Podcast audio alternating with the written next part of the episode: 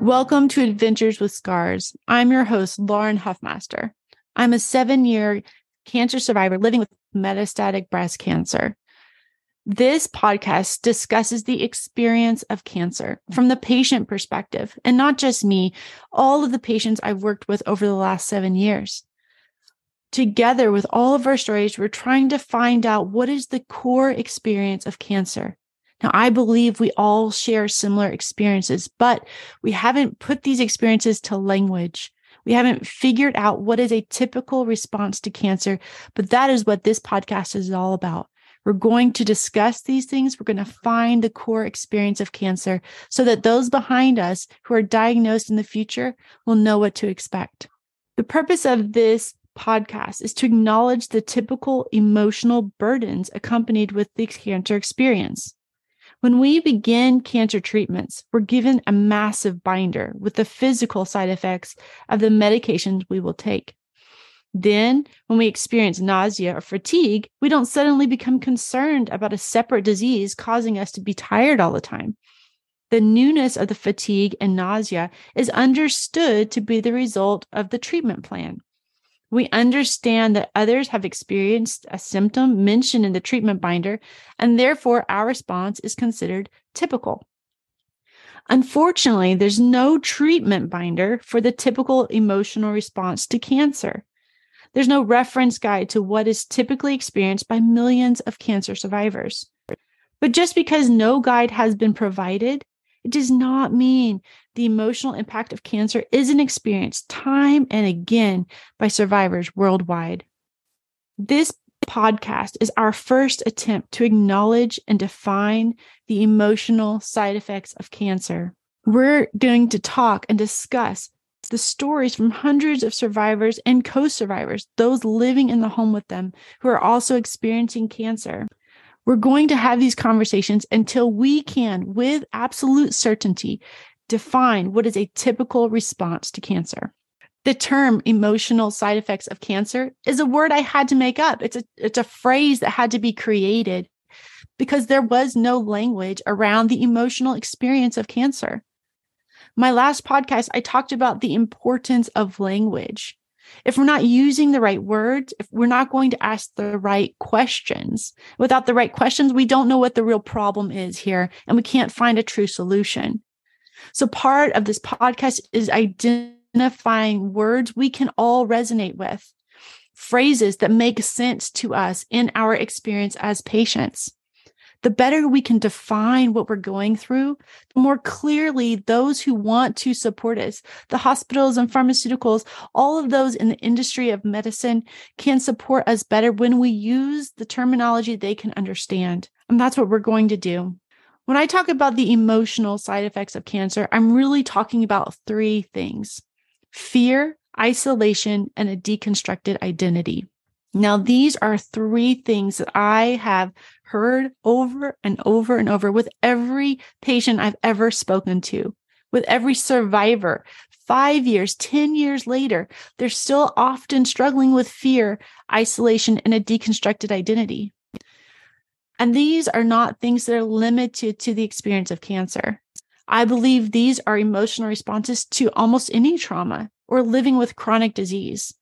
There's so much that we are wrestling with at our core that comes down to fear, isolation, and a deconstructed identity. Now, I truly believe that these side effects are just as important to our health, just as impactful on our health as the disease itself. Fear is contagious. It's not just something I experience, but it's something I'm passing on to my children, to my family, even to my community. And so as I respond in fear, I am passing that fear on to everyone else. Whereas my disease, cancer, does not get passed on. It is something that only lives inside of me. So, with this example in mind, we have to come to understand how important it is for us to address the emotional side effects of cancer. In order to do that, that is the only way we can stop cancer from impacting the next generation. It is up to us. Doctors and researchers might cure cancer, but it's truly up to us, the patients, to stop the cultural fear of cancer so that cancer does not continue into the next generation. Now, isolation, something we can also easily understand. When we are going through a cancer experience, it is only for us to experience. Yes, the loved ones around us, they are standing with us, they're observing us from the outside, but they don't feel what we feel. They're not making the decisions we make, they're not walking through the treatments that we're, we're walking through. It is difficult for them, but in a different way. Isolation is something that's very, very difficult to walk through when you're going through treatments. You, your life stops while everyone else's continues. Now, we saw a lot of this during COVID, where everyone's life stopped. What they did in their routines, everything stopped. And it was so difficult. We saw the whole country shift because of it. But in cancer, one person stops while the rest of society continues forward. It's much different experience. It's very difficult to to watch your life go on without you. And this is isolation often almost every time we talk to someone they say the people around me they love me but they do not understand what i'm going through. And the people i need to talk to i can't find them. I don't know who they are and i don't know who will understand what i'm walking through. And this is so deeply important for us to understand. You are not alone. I have been living with cancer for seven years, but my hair is long and I don't look sick, and you would never know that I was sitting right next to you. But there are people out there who understand your story. Find one, just one person who's a young mom like you or a, a, corporate dad like you. Just find one person who's living life in a similar way as you, who also has experienced cancer. And the isolation will melt away quickly. The last side effect that I think is the most difficult to understand, yet the most the one that sticks with us the longest is what I call a deconstructed identity or a broken identity. Our identity in life is based on so much of what we can do. You you are a runner or you are a climber or or you you are run the, the carpool for all the kids in the neighborhood. It's about what you can do. It's also about what you want to be. In the future, I'm going to retire with this is going to be secure and I'm going to travel and I'm going to do this, or my grandkids are going to be here, or, or, all of these pieces that we imagine about our life, the things we're going to do or become really define our identity. Now, when you're going through treatments and you were once a person who went to the gym every day, or you were a runner, or you did something physical, and all of a sudden you can't do that, maybe for a year or longer you cannot go out and engage in that activity that was so important to you. Then treatments in, you get stronger and you can. It's easy to assume that once you can go back to that activity, your identity is secure again, but it's not. Once that has been taken away from you one time, you know you can't rely on that to be your identity moving forward there's a time in the future it might be taken away again. So you will always have some uncertainty around that piece of who you are. This is the deconstructed identity. There are layers and layers of life that we assume are ours, ours for the keeping, ours for the holding on to, ours for the showing off. This is who I am. This is what I look like. And I, this is what people see me as and then it's unpeeled. This this layer is taken off. You lose your hair or you lose a lot of weight or you gain a lot of weight or you lose a major part of who you are through surgery. These layers are peeled off of you and you become more and more vulnerable. Then if you were the the person who earned the money for the family or you supported someone and now you're not working. This this deeper layer of who you are the person who gives or takes care of others or is the the stability for your family that is gone. More and more layers are taken off of you. They're deconstructed taken apart and set around you. And so they're they're still yours for the taking but you've been separated from them in some way.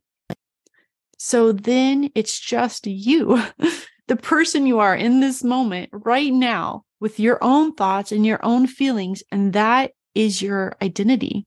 I'll tell you, it is a gift and the most difficult burden you could ever feel living with the only thing you are, the only identity you have is the person you are in this moment with your thoughts and your feelings And that's that's all that is left of you. For some people, this is a gift because it reveals their true heart. Who they really are is someone who wants to love or, or take care of others or, or really be a safe space. And that feels good inside. And, and they can emerge from the cancer experience with this nugget, this gift, knowing this is all I want to do for the rest of my life is live in this way. And it's my truest heart, my deepest values, the most true integrity of me. And other people are left once all the things are, are peeled off with no real direction. I don't know who I am. I don't know what I want. I, I'm very unbalanced right now. I don't feel safe with my own thoughts, and that's all I have. And that is very difficult. But again, it is a burden, but it is a gift of a burden. If that's possible, it's a gift of a burden because you get to find out what you want now. The person you are today, you get to figure out who you want. You have a blank slate. There's a void there, and that is very uncomfortable. But you get to curate an identity that will shape the person you will become. I hope this brings someone hope because it is v- the most uncomfortable thing I've ever experienced to sit in that void state. But to emerge from that, knowing who I want to be and being able to choose and curate my life around that idea was the best thing that ever happened to me. This is the idea of the deconstructed identity, the broken identity. These three things fear, isolation, and deconstructed identity are our base blocks. They're the blocks of the philosophy around healing from the cancer experience. We're going to continue to discuss these ideas, look at each one individually, and figure out how to heal, how to move forward, how to minimize the bad and optimize the good as you move away from the cancer experience into a very fulfilled life. I truly believe, and I'll probably say this a hundred times, we have an opportunity to become the people we always wanted to be. I believe we are able to change the world because we have been empowered. Yes, we had to get broken first, but as we emerge and find our strength, we will have practiced falling and getting up. We'll have practiced releasing fears and moving forward. We'll have separated uncertainty and assurance. We will have shaped ourselves in a way that make us uniquely capable. But it does require a lot of work. It doesn't just happen. And so follow our podcast, listen to these discussions. We're going to talk about this over and over until we can really understand the experience of cancer. I had to do this myself. And so when I talk, I definitely talk from my heart, but I also talk with the wisdom of all the other stories I've heard. You are not alone. You can also move through the experience of cancer and come back and be able to see it as a gift.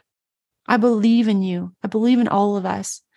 And I know that as we move away from the cancer experience and allow ourselves to heal, we will be a force that changes the face of cancer, that changes the experience of cancer. If you need help today, feel free to check out my my website adventuretherapyfoundation.org. On that website we have many resources including cancer coaching and a platform called Rise where we can help walk you through multiple areas where cancer impacts our life. We want to help change the experience of cancer. We're doing that by telling stories because this is the best way to begin. Follow us on this podcast, check out our website, and know for sure that you're not alone.